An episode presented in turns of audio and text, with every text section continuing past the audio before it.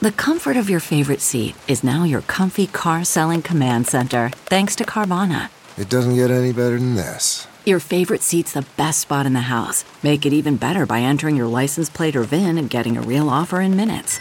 There really is no place like home. And speaking of home, Carvana will pick up your car from yours after you finalize your offer. Visit Carvana.com or download the app and sell your car from your comfy place.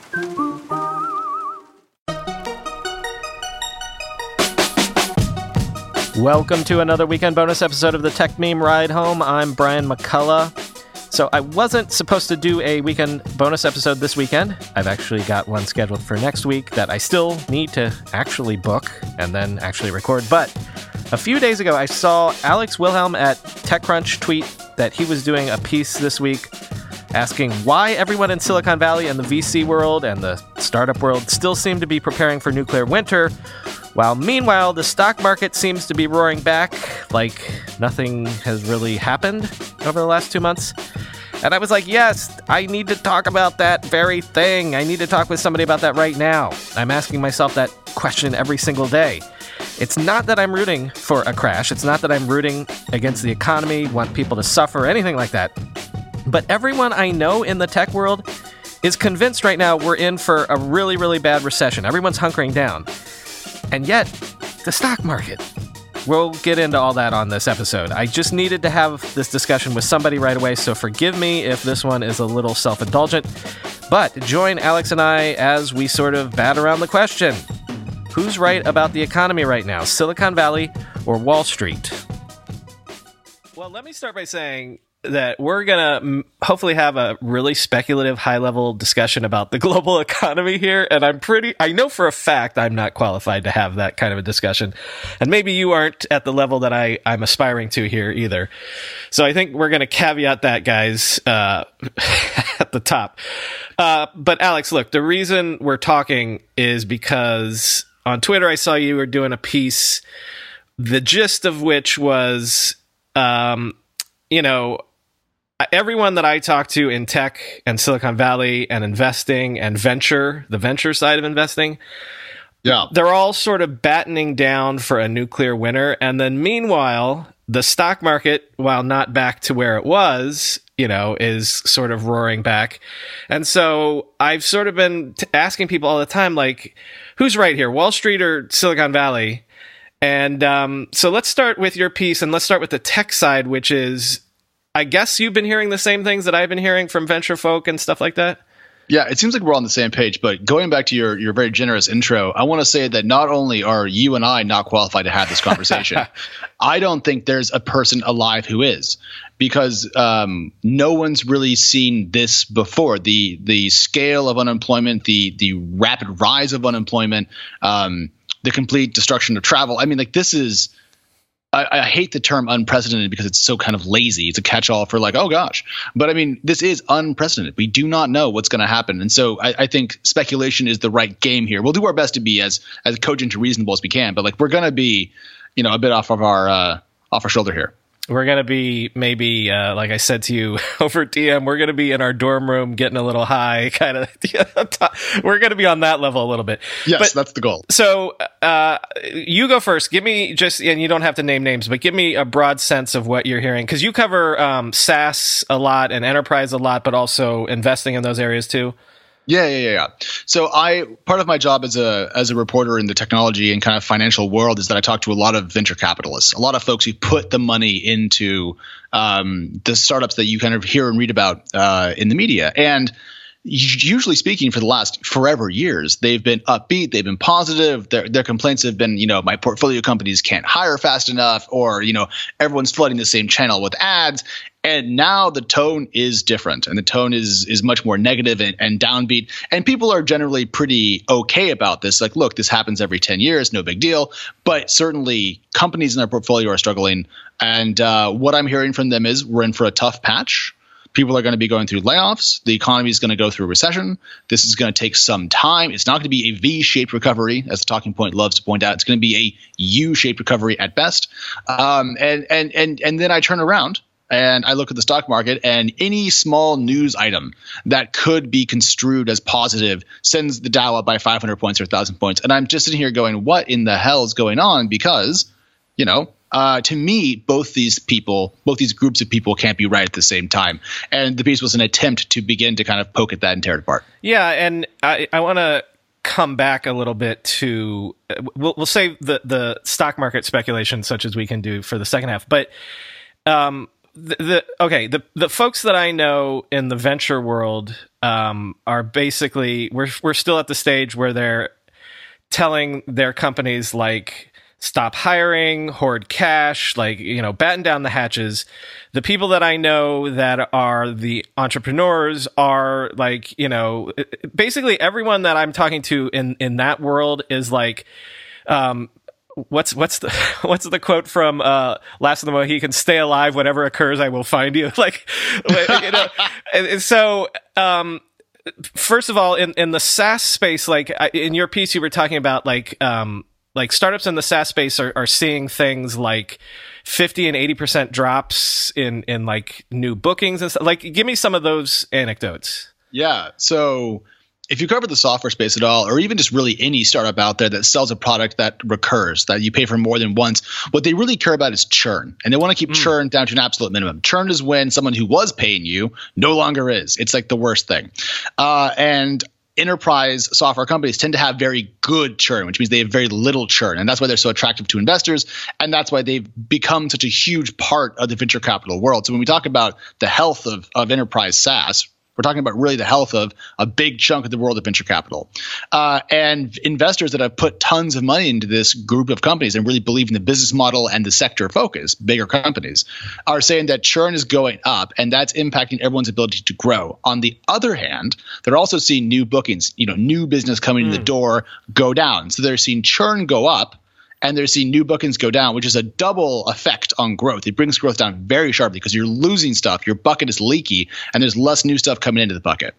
Uh, so it's kind of a double whammy, and that's why I think a lot of people are doing kind of what you said. They are slamming the door on hiring, they are hoarding cash, uh, and ironically, their pullback in spend is going to hurt other companies that are selling stuff to companies like them. So there's a there's a, a circular firing squad effect here to some degree.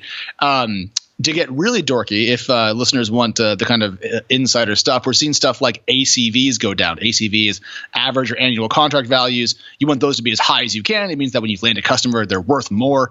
Uh, people are now being forced to sell for lower prices and trying to give more discounts. So ACVs are also slipping, and um, it's hard to find a positive. Um, a, pos- a positive talking point inside this mix of stuff. Um, it's a mess, in other words. So let's let's do devil's advocate for a second. Uh, again, you're talking about largely enterprise software. So what if everybody just collectively over the last six weeks or so did the thing where they're like, "All right, everyone freeze in place." And then, um, well, okay, maybe it's not so bad, which again, we'll get to that with the stock market. Maybe that's what's happening. Maybe it's not as bad as we thought. And so then things will start to creep back. Are, are we seeing any sort of signs that that might be the case right now? Or is it, is it too soon to tell that sort of stuff? I think it's important to note that we're still on the downward slope mm. uh, uh, of of I would say the broader economy and narrowing that down to Silicon Valley. Uh, the state of fear is getting uh, worse as opposed to better still and people are talking about Q2 being pretty terrible. So that may happen. That kind of the sit back and go, okay, maybe things are opening back up. Maybe the economy's about to get better again. But I think it's a Q3 discussion. And I'm not predicating that on just, you know, my gut instinct and, and kind of my thoughts. That's based on what people are telling me about what to expect for Q2. Um, and just to add context to that, I spoke to a number of VCs with my um, partner, Natasha at TechCrunch, and uh, we're looking at the Boston market, a market that we love. And those investors are saying Q1 won't be as bad as you thought because January and February were pretty good for these startups. Q2 is going to be a hot mess. So the people that are putting the money into the firms expect the next quarter to be terrible. Maybe your point holds up in Q3, but those green shoots are more like, you know, late summer as opposed to early spring. Well, speaking of your podcast, um, correct me if I'm wrong, but at least, and again, this could be again a Q1 versus Q2 versus Q3 thing at least as far as I know, we haven't seen like actual numbers of investments uh, that VCs have been making seize up terribly, right? Like it's it, it might be down. You would think it would be down, but it's not like horribly down yet. A very similar point to what we just went over because uh, VC, as you know, and everyone probably listening to the show knows, is very laggy. You'll hear about it around in March. That was closed in December. Totally standard. Um, so the Q1 numbers are just the rounds that were announced in Q1, effectively, and here's the thing. Even inside those metrics you can see some deterioration in march. And i'm just beginning to parse through all the reports that are coming out from cb insights and pitchbook and everyone else. So i don't have the the firmest view yet. I will in about a week and a half. But uh, march is bad. The numbers weren't as good as they could have been. And people are expecting once again q2 to be worse. Uh, vcs are not contrarians they are they are momentum investors, and they don't like to say they don't like to be called that, but they are, and they're uh, they're all listening to each other and listening to the uh, the prior carnage in the stock market somewhat, and I think they're pulling back dramatically. Valuations are going down, um, and new deals are getting harder and harder to land because VCs are focused more on their portfolio uh, than new bets. So I think it's a, it's again a Q2 problem may the economy come back in Q3. May this get better. You yeah. know, I also own index funds and would like to retire before I'm 1,000 years old. But I don't think uh, it's time yet for optimism. So, uh, and this is maybe where we're getting into the dorm room, uh, getting high sort of conversation. As far as Please. we can speculate it's not that the VCs are seeing anything different. It might just be that the herd, and, and by the way, we should give VCs and the Valley credit in general for being early on and right about the fact that this virus was coming and it was going to be a big deal.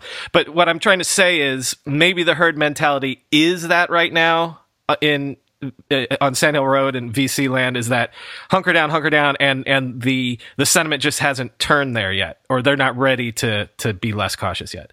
So we, you're describing a really interesting phenomena that I'm struggling to put into words because we we have kind of Schrodinger's economy right now. Right. On one hand, unemployment just spiked by 22 million people in four weeks. On the other hand, some things look okay. Mm-hmm. Where does it actually land? And so I've come up with an, an analogy about this or a metaphor. I forget which one it is.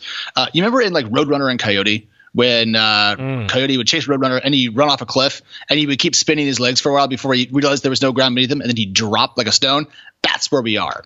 I don't think people realize yet how bad this is because I think a lot of people who make decisions don't know any hourly workers. I do. They all got laid off. It's brutal. And I think that effect will stack up in the economy, and you can't fix a hole that large in the, the demand side of a economy as big as ours with good sentiment from VCs. I think demand is about to take an enormous drop, and I think that's going to shock the system. Yeah. All right. I can't put this off anymore because get ready. I, have got a whole whole thing of notes here.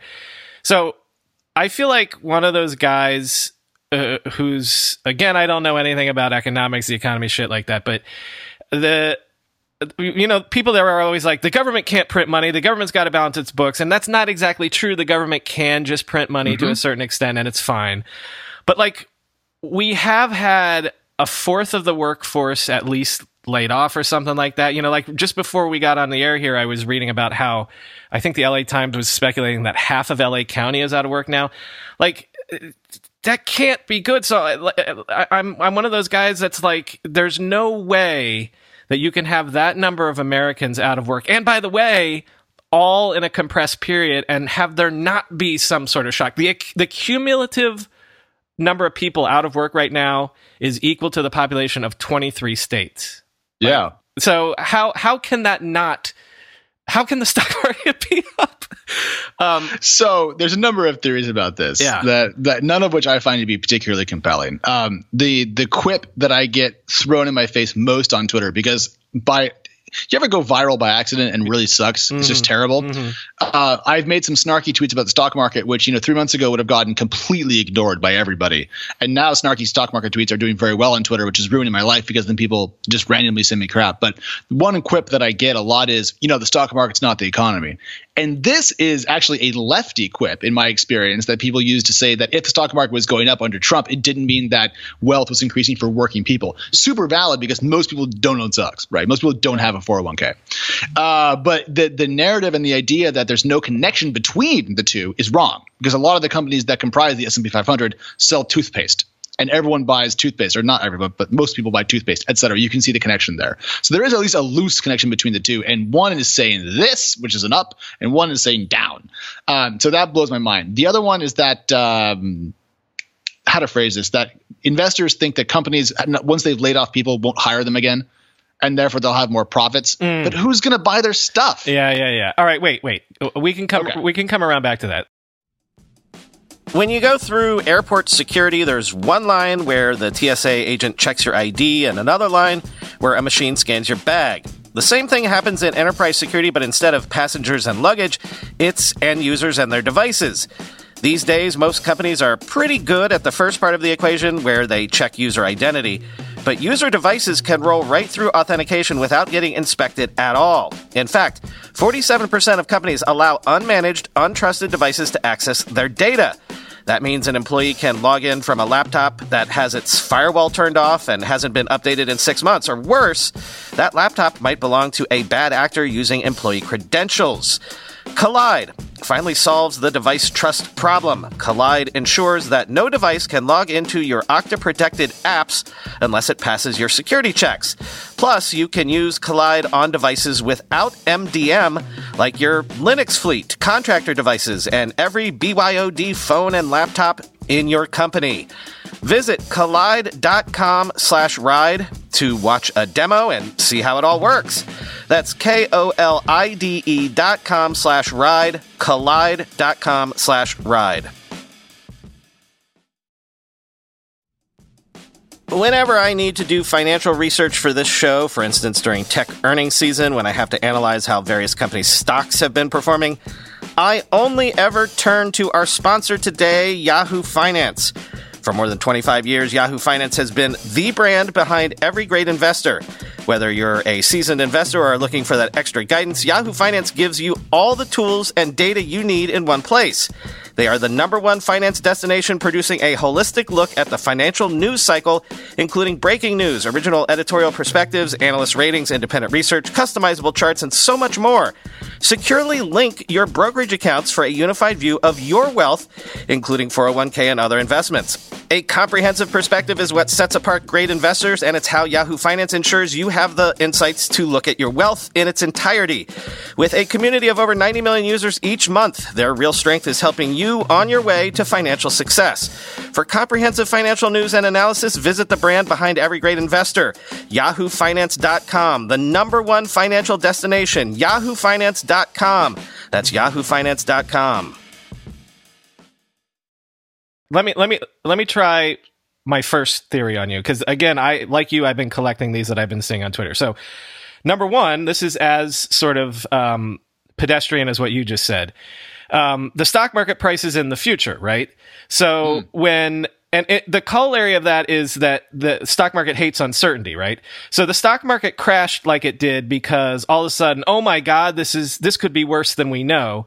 And then the first time we get hints that maybe it's not as bad as we feared, the markets go back up because that's what the markets do. And so they're assuming that three months from now would be better. What's your take on that? So my friend Anshu Sharma, um, formerly a VC and now the the CEO of Skyflow, has been hitting me with a similar idea for a while that the markets are pricing in kind of the post trough um, look at this, and they're they're really thinking ahead and they're discounting the current issue. Um, to me, it makes no sense whatsoever. And I, I know if he hears this, he's going to call me and tell me why I'm wrong again. But like the, the the reason why that doesn't make sense to me is it's built on the presumption of a recovery rapidly to a similar, if not better, economy than the one we have now. And historically, that's not been the way we've acted as a as a nation post recession. The economy we had post 2008 2009 was different than the one we had in 2007. Uh, same goes for 2000. Same goes for you know, other large and small corrections that you and I can talk about ad nauseum. Uh, also, if you're pricing in the future, if you're you know if you're pricing discounted future cash flows, as people love to talk about when they value businesses, uh, how can you not price in those cash flows going to hell for the next 18 months? Isn't that relevant? And then my third point here is, you know, stocks trade based on news. So we all know that there is a shorter term market trading function that isn't always looking 36 quarters ahead from now or whatever. Uh, and so if the news is bad, why should the stocks go up? I feel like I'm explaining gravity to people. Yeah. Like like if I drop a rock, it goes down. But what if it bounces? Well, what if it doesn't? What if it just drops? Okay, so another theory that I've seen is that, well, just wait. We're waiting on the quarterly reports to start coming in, and they're not reflecting that yet because they're not reflecting what's happened in March or early April. At which point I'm like, but wait, isn't that what the market is supposed to do? but the, but then, so like, all right, let's let's let's use a tech example for this. Sure. So let's say Facebook comes out in their next report and says, you know, we've seen a 25% drop in CPM rates across the board. Okay. And then you can almost guarantee that the stock would be up that day on that news because then people would say, well, it could have been worse and it's already priced into Facebook stock, right? Um, So on the one hand, I guess my question is, it could the market be that dumb? Is that if if I'll be really pissed if all of a sudden earnings reports are bad and then the market crashes because then what the hell is the market good for if it's not predicting stuff like that?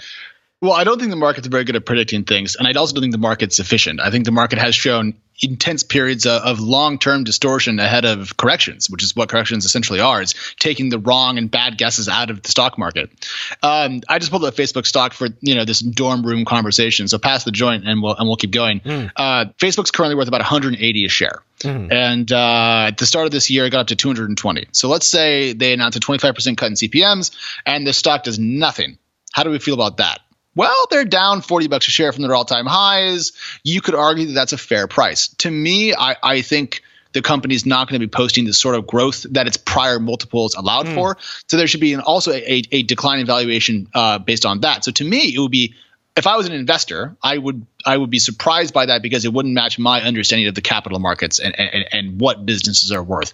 That said, uh, markets can be strange for long periods of time, and uh, I don't try to view the stock market as the arbiter of the truth for that matter because it used to value Enron very strongly, for example, and then that went to zero, et cetera, et cetera, et cetera. Facebook though is a strong business. There's going to be Facebook at the end of this. Um, in, impending recession, we all know that Google will still be here. Uh, all those companies probably have a bit more stability to them. But like flip it around and look at like I don't know Peloton or Casper that went public very recently. They don't have the sort of cash and business that's going to ensure viability long term. Uh, I think they'll be a bit more reactive to earnings and, and negative results than um, a Facebook or an Alphabet or Microsoft. You know, you reminded me of something that was in in your piece about we've already seen multiples for the public um, SaaS and cloud companies contracting a bit. Yeah. Um, so th- that might be an example of where if we actually saw them report what you were talking about, like we're increased churn or you know we're we're not we're not uh, growing as much as we like, that would be an easy thing to be like, well, that explains why the multiples are coming down a bit. Yeah, those businesses though are much more mathable. Like if you Right. look at SaaS businesses, you can just do projections and figure things out. You can be much more scientific about them than you can with um, a Facebook, which is based on CPM rates, demand, mobile percentage of ads. It's a little bit more difficult. And then other companies, which are just kind of random boxes of sales, like Peloton's a little bit different than these firms. Um, but I, I think going back a little bit to what you said a few minutes ago about Q1 and how reflective it'll be of the issues is good because it's not going to be super illustrative of uh, of what we're going to see ahead. So these trailing results, these Q1 results we're going to get over the next couple of weeks, uh, are going to be kind of useful, but not very. I think it's going to be the forecast, the projections, the expectations that are set that really determine things. Because a lot of companies are just ripping out their 2020 guidance entirely and saying, "Nah." And here's a mind blowing example of the dissonance that you and I are, are talking about. Uber, Yeah, yesterday. I was just going to say that. Yeah, Rip, do you mind if I go through it? yeah, please. Uh, they they tore up their 2020 guidance. They said nope, it's all wrong. They uh, announced they were going to take write downs worth uh, 1.9 to like 2.5 billion somewhere in there, so around the two billion mark uh, in Q1 that'll show up against their earnings. And uh, and their stock was up like seven percent last time I looked, which is just insane. They said we're not going to grow like we said, and we're going to take a two billion dollar charge in Q1. And investors went, yeah, I saw a tweet that uh, Uber Eats might be generating more revenue now than than Uber regular or whatever. Did, was that ever confirmed anywhere? Did, or was that I, just I haven't heard that confirmed, but th- I mean, like we laugh, but sense. also yeah, it would make sense. Yeah. Here's the flip side, though. You know, Uber Rides was the financial juggernaut of the business in terms of generating adjusted EBITDA, which is this awful faux profit metric that tech companies love to show out as if they are, were actually making money. Uber Eats was not. Uber Eats turned gross merchandise volume into adjusted net revenue into adjusted EBITDA losses that were even worse than you would expect. They were just, it was a torch of money. And Uber sends me a push notification every other day saying zero dollar delivery. How does that work out economically? Have the economics gotten worse or have they gotten better? I don't think they've gotten better. So if that's, if that, if most of their business is that, holy crap. All right, let me try another theory on for you. Um, and this gets back to what we sort of touched on a little bit ago. Um, the theory that companies can do just fine, even and maybe especially if workers aren't doing just fine. Um, and and listen, look, we've kind of seen that for the last decade. This is what we talk about when we talk about you know the, the income inequality and and the economy not being a winner take all for some people and not for others. Um, but th- that's one of the things that maybe makes sense to me is okay you know there's a lot of companies now who aren't very labor intensive and they can still be making money even if the consumer isn't uh isn't solvent doesn't have any income coming in. Um so what what's your take on that one? I think that so one, it's funny in, in that really macabre, awful kind of way. It's gallows humor to some degree. Uh, I, I don't buy the argument entirely because I think about the impact of select shutdowns. Like, let's just say, for example, consumer spending falls and Starbucks sees same store sales decline rapidly. It's a metric they care about in the in the uh, kind of retail footprint business. Um, what does that mean? Well, probably you know Starbucks is going to buy less stuff, which means their supply chain is going to get hit, which means lots of smaller manufacturers, smaller distribution companies, smaller trucking companies are all going to go down. And you wouldn't think if just consumer spending dropped, like you said, that trucking would get hit, but yet it's going to. And if trucking gets hit, well, then it's going to be fuel, which is refining, which is another set of truckers, you know, which is tires, which is tire manufacturing. Starbucks could screw up tire manufacturers because we're all one big supply chain and marketplace. Of course, it's not a direct connection, but like it's it's loosely tied together. And so, if you take away this this enormous pillar of the economy called consumer demand, I don't see how nothing else, how, how other things don't get hit, unless I I fundamentally do not understand anything, which I admit, likely. I, I'm just one dude, you know. I'm not Yeah. particularly special at all, um, but I don't see how that can be true at the same time. Well, here's here's another thing that kind of makes sense to me is the idea that the reason that the stock market is up is like for example, Apple, Microsoft and Amazon alone make up 15% of the value of the S&P 500. And you know, a- Amazon is approaching all-time highs again and things like that. So, it's sort of like again, if the winners are winning, even if 90% of the rest of the economy isn't doing well like Yeah. it's again if if the winners are representing 15 30% of the stock market then it's going to be hard to get the crash that you and I might think the market it, it is due for Well, fine. Let's just then let's let, let's let's allow for that and make a separate point. I don't I don't think that Amazon's in trouble. I mm-hmm. don't think that any of the tech big five are going to suffer uh, worse than modest haircuts to staff, and they're going to f- curtail some business class flying and maybe drop a private jet or two. Like there will be there will be some haircuts at these businesses if things get bad. But I mean, Alphabet's going to be just fine. They're super rich. They have high margin products. They own sections of the market. They're going to be okay. They're fine. It's everyone else that I'm concerned about. And so I think the argument that people often bring up, as you and I have seen, that, well, you know, they are such a large percent of this particular index or that particular index or that market or whatever, is, is relatively immaterial. Not that many people work for Alphabet. Amazon does have a larger workforce, to be clear, but it's in the hundreds of thousands. We've lost 22 million jobs. Even if Amazon doubles its staff and crushes the universe, it does a single digit percent of recovery compared to the damage that we're seeing. And uh, if it is true that the economy can survive without, you know, what is that? Uh, 22, 200, 150 million. Uh, uh, I can't do math, but like 13% unemployment that we're already at, somewhere in there, 13, 14. Um, if we can have 14% unemployment and nothing else changes in the economy, holy crap. That's just a sad state of affairs. so let me bring up two things that I've always heard as a layman as sort of like these, you know, they came from Ben Franklin or something like sayings that you always hear, which is number one, um, small businesses are the lifeblood of the economy. So that's the thing where when I look around all of the small businesses here in Park Slope, that I'm like, if we're closed down another two months, none of them are coming back. And I'm talking about hair cutting places, restaurants. I'm cutting uh, so literal mom and pop small businesses. And so this would be so either one of these two things can't be true. Either small businesses are 90% of our economy, make up the lifeblood of our economy, or we can lose all them and don't worry, the economy is going to be fine once again highlighting the exact dissonance that we're talking about. I think that the way that phrase is used, and I'm just riffing here, I'm just making this up.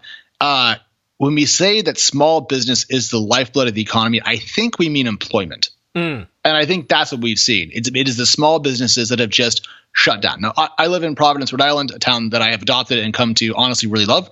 And I live near a street. I'm not going to say exactly where, but I, near, I live near a street called Wickenden Street. And it is a, ta- a street full of small shops coffee spots, restaurants, really great people that live around here that run companies.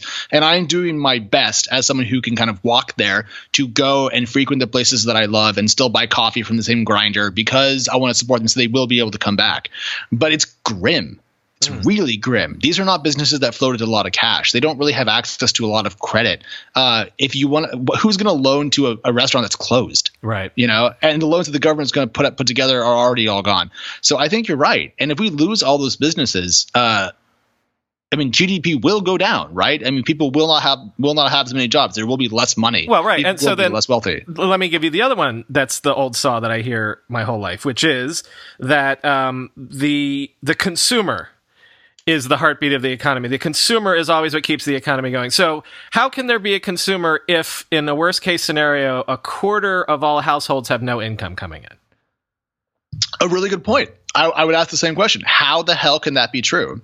If small business is the lifeblood of the economy, and and uh, consumers are the the heartbeat, or whatever the hell these analogies work out to be, we have a circulatory system that powers and brings oxygen to all parts of the economy. Essentially, right? That's the metaphor. Uh, bodies die without oxygen, and they die without a heartbeat. So in my in, in my relatively unlettered opinion, this looks bad. If we're going to believe the analogies, both of those analogies sound fairly grim and fatal. Are we taking the metaphor too literally? Probably. Yeah, is yeah. it Friday afternoon? Yes, it is. It's been a long, long week. Definitely. With everybody fighting for attention, how can your business stand out and connect with customers? Easy. Get Constant Contact. Constant Contact's award winning marketing platform has helped millions of small businesses stand out, stay top of mind, and see big results fast.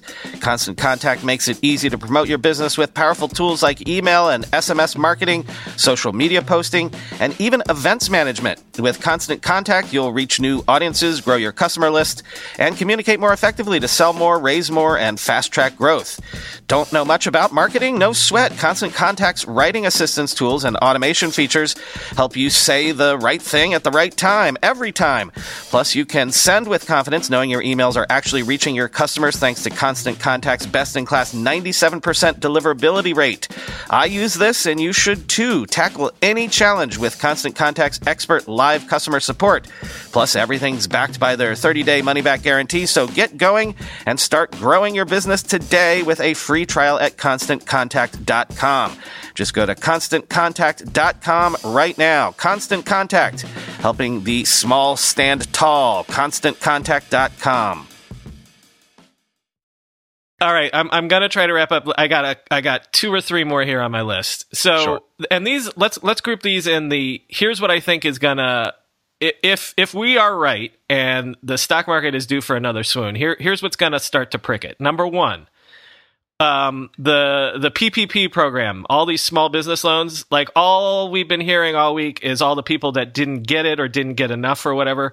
Hmm. So maybe that'll dawn on uh, people on Wall Street that it, this is exactly what we're saying. Because when you were saying that the, the stock market goes up a thousand points, two thousand points in a day, it's because the Fed announces this, or oh, the the government's going to backstop this. So part of this has been, oh, look, look at what they did. They pumped two trillion dollars into the economy, right? But what yeah. if it didn't get to anybody and it's not effective? And that might be the thing that it's going to be slow to be felt by the people who are looking only at signals that they prefer is my take. But mm-hmm. I, I absolutely agree with you. The the I have seen 1,000 times as many PPP didn't get to me in time. It, it, didn't get approved. The system is broken, et cetera. Then I have seen people saying PPP is great. I'm keeping my staff. Like, I mean, you, I, I have not seen the other side of this because I don't think it's happening too often. And so to me, what that means is that these these small businesses, these lifeblood, these pulses, these whatever the hell they are in the analogy, uh, aren't going to make it because we're not about to reopen the economy. And even if we did today declare stupidly that everyone's back to work, go for it. I wouldn't go. Oh wait, much. wait! Don't oh, don't sorry. step on that one. That's my very last one. okay, okay. Because here's the uh, here's my second to last one. Because unfortunately, I've been doing a uh, daily coronavirus news podcast for the last six weeks, so I'm unfortunately plugged into this sort of stuff. The next thing that I think is going to dawn on the markets in the next couple weeks is all they've been seeing, everyone's been hearing flatten the curve, flatten the curve. So testing numbers have plateaued, like, you know, uh, confirmed cases plateaued. Yes. Deaths, thankfully, look like they're plateauing. But number one, they're not going down yet. Mm-hmm. Um, and then number two, you know, like again for uh, the show today, like there's these stories that come out that when they're finally doing antibody testing, they're uh, the one in China was less than 1% of people in Wuhan had antibodies for it. And the one that just came out this afternoon about California was only 2 to 3%. Yeah. So if you, if, if the only thing that's really going to save us is a vaccine, and that's 18 months away in the best case scenario you could ever imagine. Yeah. If we're only at 2 per 3 2 to 3% of people potentially have it, 70% is what we need to get to for herd immunity to kick in. Mm-hmm.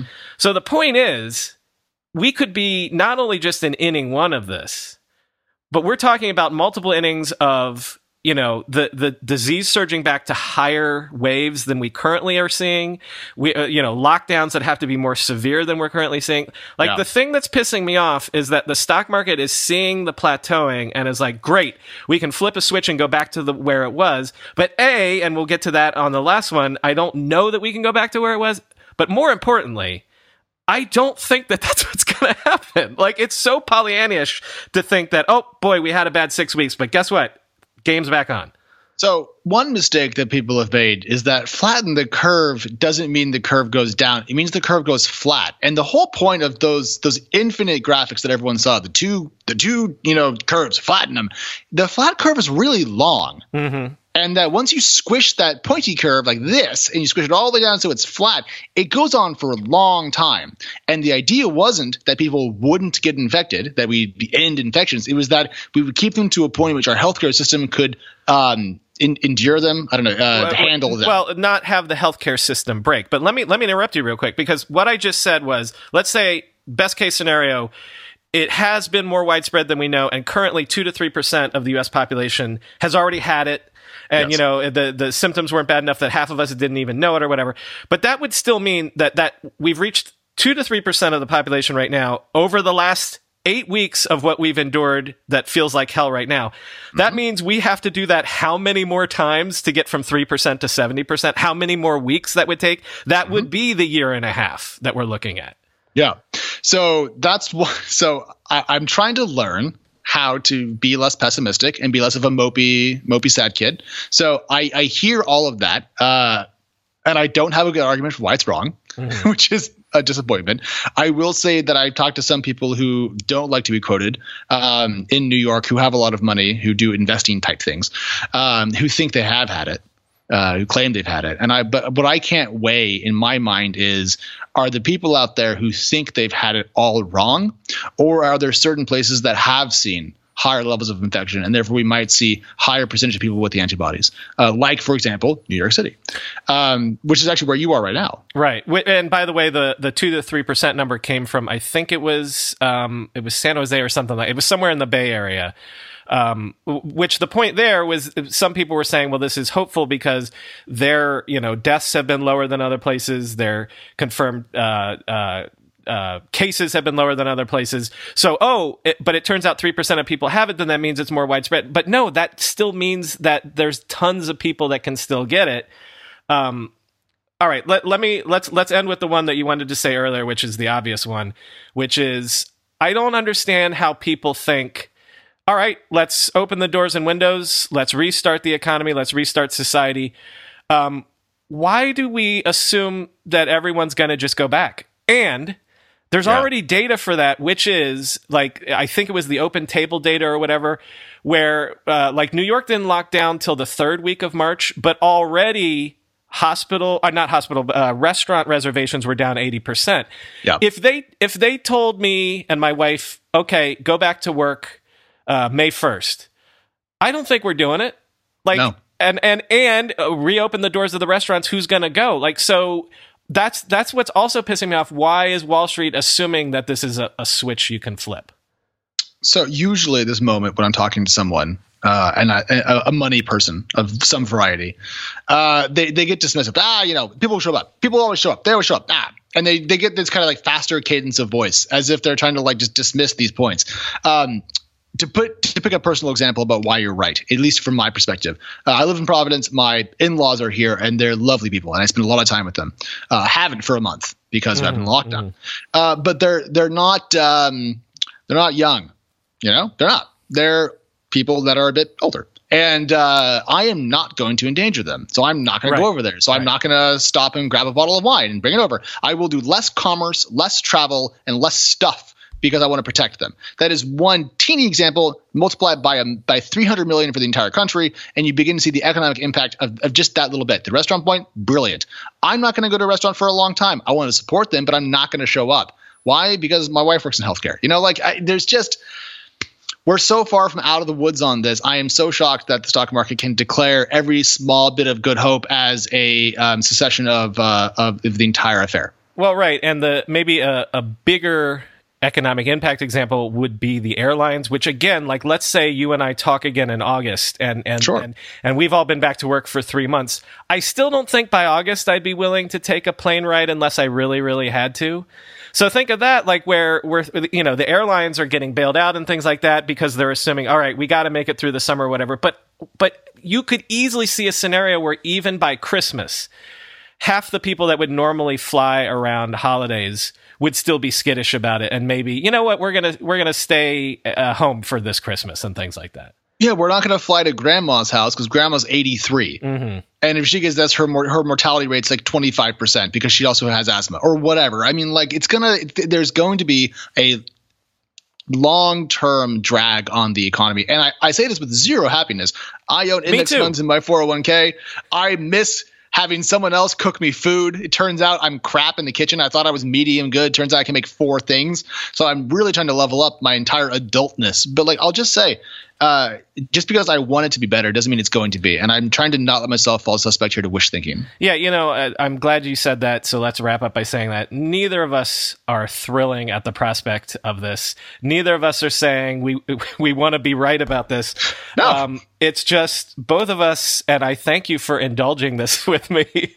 both of us are looking around and being like, "There's a lot of things that aren't adding up," and uh, you know, I love nothing more than for the switch to be pulled and everything to be back to normal, but. It's, I don't know that that's possible right now. No, but I'll tell you this though: the first thing I'm going to do, Thai food, Yeah. then Oaxacan, then more Mexican, then Italian, then more Thai. Like I'm, I'm then Indian like three times in a row. I'm just going to go out and I'm going to eat everything that I've missed, and I'm going to tip like I'm trying to give it away because I, I hope everyone makes it through this, and all the small businesses that are so amazing and that are the the bedrock of my life. The bookstores, the cafes, and so forth can uh, can come back. So, I'm going to be more um, cognizant of my shopping when this is all over. Try to be a better citizen.